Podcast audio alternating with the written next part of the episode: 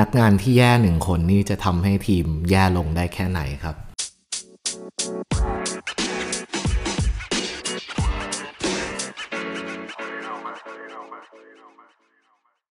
โชคว่าแบบมันเป็นปัญหาที่หลาย ๆ ที่ก็คงต้องเจอเหมือนกัน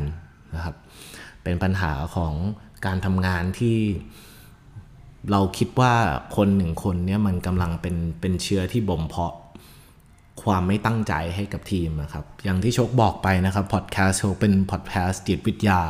เป็นพอดแคสต์เรื่องความคิดนะครับความคิดจิตวิทยาบางอย่างเนี่ยมันส่งผลกับการทำงานจริง ๆนะครับ ล่าสุดในบริษัทของโชคเองอะก็ต้องก็ต้องให้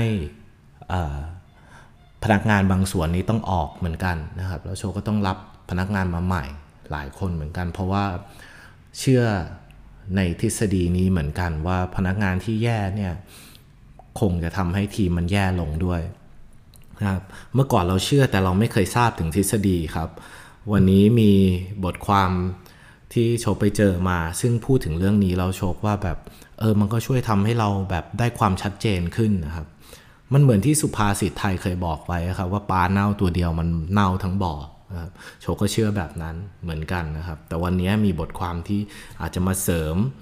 ไอเดียเรื่องนี้ใครเป็นผู้ประกอบการอยู่ใครมี SME อยู่แล้วแบบจ้างพนักงาน หรือว่าต่อให้เราเป็นนักเรียนแล้วเราต้องเลือกคนที่เข้ามาทำงานกลุ่มกับเรา หรือว่าจะต้องจะต้องทำงานเป็นทีมไม่ว่าในองค์กรหรือในอะไรก็ตามเนี่ยเราต้องเลือกคนดีๆนะ เพราะว่ามันมันก็เป็นมันก็เป็นผลลัพธ์ที่จะกระทบ กับการทำงานของเราจริงๆอะในการทำงานเป็นทีมนะครับ ก็วันนี้โชกิบบทความบทความหนึ่งมาเล่าให้ฟังครับนะครับ หัวข้อก็คือพนักงานแย่หนึ่งคนจะทำให้ทีมแย่ลงได้แค่ไหนนะครับ เคยมีการทดลองในมหาวิทยาลัยแห่งหนึ่ง ที่ให้นักศึกษาจับกลุ่มกัน 4 คน เพื่อทำโปรเจกต์ร่วมกัน 45 นาที ทีมที่ผลงานดีที่สุดจะได้รับรางวัล สิ่งหนึ่งที่อาจารย์ไม่ได้บอกนักศึกษาก็คือ อาจารย์ได้ส่งหนอนเข้าไปในกลุ่มบางกลุ่มนะครับหนอนนะที่นี้ก็คือหน้ามาที่ถูกเตรียมไว้แล้วนั่นเองนะครับ ก็เพื่อให้ไปทำตัวแย่ๆนะครับหนอนที่ถูกส่งเข้าไปนั้น จะถูกแบ่งออกไปเป็น 3 แบบนะครับ แบบที่ 1 คือพวกที่ไม่ใส่ใจเลย ไม่แคร์อะไรเลยนะครับเขาคุยอะไรกันก็จะไม่ฟัง แถมยังเล่นมือถือตลอดเวลาด้วยนะครับ ก็คือไม่แคร์อะไรเลย แล้วก็ไม่ได้ใส่ใจอะไรเลยเหมือนกันนะครับ แบบที่ 2 ก็คือพวกปากเสีย พูดจาไม่ค่อยเข้าหูคน หาเรื่องคนไปทั่วแขวะคนเต็มไปหมดนะครับในทั้งทีมนะครับ ก็ก็คือ ก็คือพวกที่แบบชอบด่าคนอื่นว่าคนอื่นอย่างเงี้ยนะครับ หนอนแบบที่สามจะเป็นหนอนเขาเรียกว่าหนอนประเภทสิ้นหวังนะครับทำหน้าเหมือนเหมือนกับคนใกล้ตายอะครับ ก็บอกตลอดว่างานชิ้นนี้มันยากไปทำไม่ได้หรอกเราเราไม่ต้องทำหรอกเราทำไม่ได้แน่นะครับ ยิ่งทำให้แบบ ทีมรู้สึกดาวขึ้นเรื่อยๆนะครับ นี่คือนอนแบบที่ 3 ปรากฏว่ากลุ่มใดก็ตามนะครับ นี่คือผลลัพธ์ของมหาวิทยาลัย บททดสอบนี้ทำให้รู้ว่ากลุ่มใดก็ตามที่มีหนอนเพียงหนึ่งคน กลุ่มนั้นจะมีผลงานที่แย่ลง ค่าเฉลี่ย 30-40%เลย แถมอีกสิ่งหนึ่งที่อาจารย์พบก็คือ กลุ่มใดก็ตามที่มีหนอน สมาชิกในกลุ่มนั้น ก็จะแสดงนิสัยที่คล้ายกับหนอนไปด้วย โดยไม่รู้ตัวเนี่ยครับ คือมนุษย์เราอะ่ะมันสะท้อน มันสะท้อนคนที่อยู่ใกล้ตัวเราจริงๆนะโดยเฉพาะเรื่องทำงานที่มันต้องทำงานร่วมกันคนมนุษย์เรานะไม่ไม่ไม่ชอบถูกเอาเปรียบ คนนู้นไม่ทำเราก็รู้สึกไม่ได้อยากทำนะครับ คนทุกคนเต็มที่เราก็อยากที่จะเต็มที่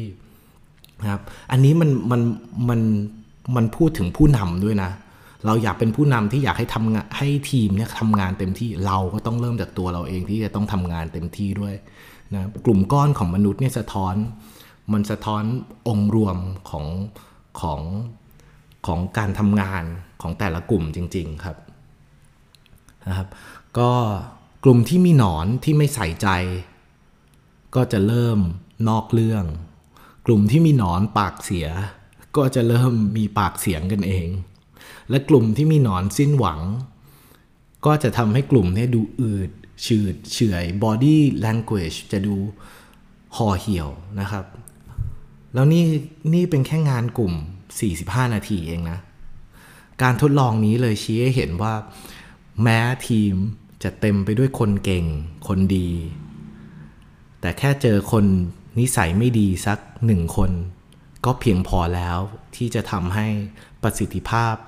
ของการทำงานของทั้งทีมลดลงอย่างมหาศาล เราลองฟังอย่างนี้แล้วนะครับ ก็ลองกลับไปมองที่ทีมเราเอง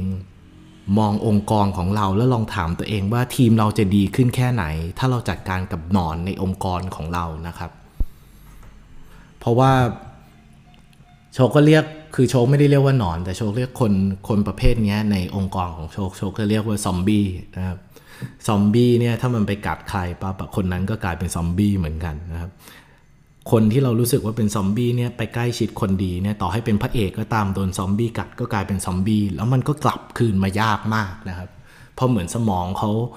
โดนเปลี่ยนไปละโดนอันล็อกไปแล้วว่าให้ขี้เกียจให้กลายเป็นซอมบี้นะครับซอมบี้ในองค์กรมันก็จะทำให้องค์กรน่ะ ไม่สุดก็ส่งนะครับ มันไม่ได้พยายามที่จะพุชให้องค์กรดีขึ้นแน่นอนนะครับ เราก็ต้องไปพยายามหา